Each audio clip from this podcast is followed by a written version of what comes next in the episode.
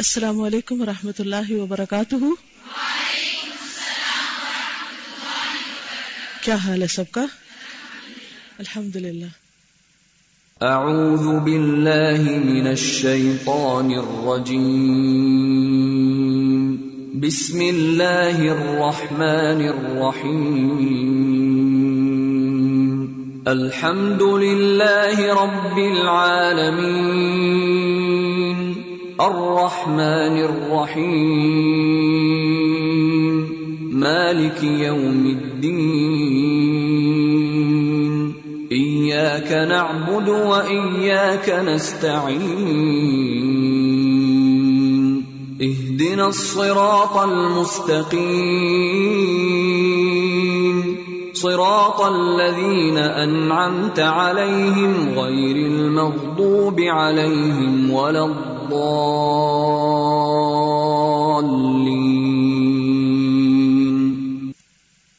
نحمده ونصلي على رسوله الكريم اما بعد، فاعوذ بالله من الشيطان الرجيم بسم الله الرحمن الرحيم رب اشرح لي صدري ويسر لي امري واحلل عقدة من لساني يفقهوا قولي فصل 75 75 صفحہ نمبر تین سو پینتالیس۔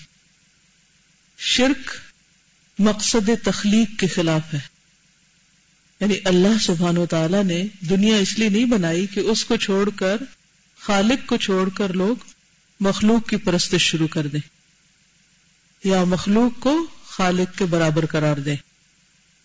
اللہ نے ہمیں کس لیے پیدا کیا ہے؟ اپنی عبادت کے لیے۔ اور اگر انسان اللہ کو چھوڑ کر اوروں کی عبادت کرنے لگے تو گویا وہ اپنے مقصد تخلیق سے متضاد کام کر رہا ہے اپوزٹ جا رہا ہے۔ اللہ تعالی نے جس مقصد کے لیے مخلوق کو پیدا کیا ہے یعنی انسانوں وغیرہ کو، شرک اس کے بالکل منافی ہے۔ اس لیے اللہ تعالیٰ کے نزدیک یہ اکبر القبائر ہے یعنی بڑے بڑے گناہوں میں سے بھی سب سے بڑا گناہ ہے۔ یعنی سب سے بڑا گناہ، کبر اور تکبر۔ اور کبر اور تکبر کے توابع. توابع کیا ہوتے ہیں؟ جو اس کے تابع یعنی اس کے کانسیکوینس یا اس کے آؤٹ کم یا اس کے ساتھ جو اور چیزیں لگی ہوئی ہیں، جو اسی کی کیٹیگری میں فال کرتی ہیں. اور لوازم بھی یہی حکم رکھتے ہیں۔ یعنی نہ صرف یہ کہ شرک، بلکہ کبر بھی، تکبر بھی۔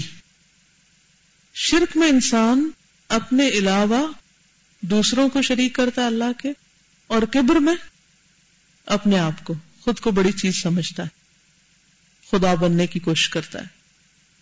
جیسا کہ ذکر کیا گیا ہے، اللہ تعالیٰ نے مخلوق کو صرف اسی لیے پیدا کیا ہے کہ تعت و عبادت صرف اسی وحدہ لا شریک کی کی جائے۔ اسی مقصد کے لیے اس نے پیغمبر بھیجے اور اپنی کتابیں نازل کی۔ شرک اور کبر اس مقصد کے سراسر خلاف یعنی انسان جب شرک کرتا ہے تو بھی اس مقصد کے خلاف کام کرتا ہے، جب کبر کا شکار ہوتا ہے تو بھی وہ اللہ کی بات، اس کے رسولوں کی بات کو چھوڑ کر اپنی منمانی کرتا ہے یا اپنی عقل کی بات کو زیادہ اوپر رکھتا ہے۔ یعنی خواہشات وغیرہ کے پیچھے چلتا ہے یا پھر من گھڑت فلسفوں کے مطابق زندگی بسر کرتا ہے۔ قرآن و سنت کو ایک طرف رکھ دیتا ہے۔ یہ بھی مقصد تخلیق کے خلاف ہے۔ شرک اور کبر اس مقصد کے سراسر خلاف متضاد کنٹراڈکٹری اور منافی ہے اپوزٹ ہے۔ یہی وجہ ہے کہ مشرقین کے لیے اس نے جنت قطان حرام کر دی ہے۔ نیز اہل کبر اور تکبر کے لیے بھی۔ جس کے دل میں ذرہ برابر کبر اور تکبر ہوگا، وہ جنت میں داخل نہیں ہوگا۔ رائی کے دانے برابر کی بات آتی ہے نا۔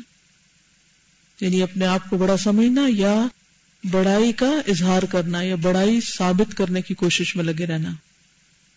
اور جس درجے کا قبر زیادہ ہوتا ہے یعنی جتنا تکبر انسان میں زیادہ ہوتا ہے، اتنا ہی وہ زیادہ اپنی ذات کے معاملے میں حساس ہو جاتا ہے، غصہ کرتا ہے زیادہ۔